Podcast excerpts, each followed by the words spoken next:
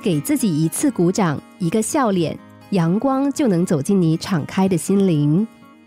世界上有一些著名的影视明星、歌手，他们曾经大红大紫、名噪一时，最后却以悲剧结束一生。究其原因，一位作家认为，在舞台上，他们永远需要观众的掌声来肯定自己，但是由于他们从来不曾听过来自自己的掌声。所以，一旦下台回到自己的住处时，就会倍感凄凉，觉得观众把自己抛弃了。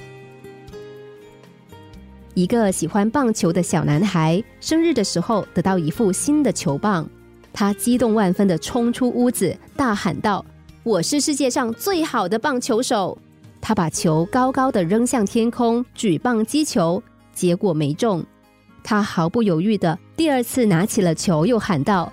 我是世界上最好的棒球手。这次他打得更用力，但又没击中，反而跌了一跤。男孩第三次站了起来，再次击球，这次准头更差，连球棒也丢了。他望了望球棒，说：“嘿，你知道吗？我是世界上最伟大的击球手。”后来，这个男孩果然成为了棒球史上罕见的神击手。是自己的赞美给了他力量。是赞美成就了他的梦想。台湾作家三毛曾经说过：“在我的生活中，我就是主角。我们是自己命运的主人，是自己灵魂的舵手。不要让自己成为一个生活的观众，世界的看客。人生最大的悲哀，莫过于别人替自己选择，使自己成为别人操纵的机器，而失去自我。”常给自己鼓掌，善于驾驭自己命运的人才最幸福。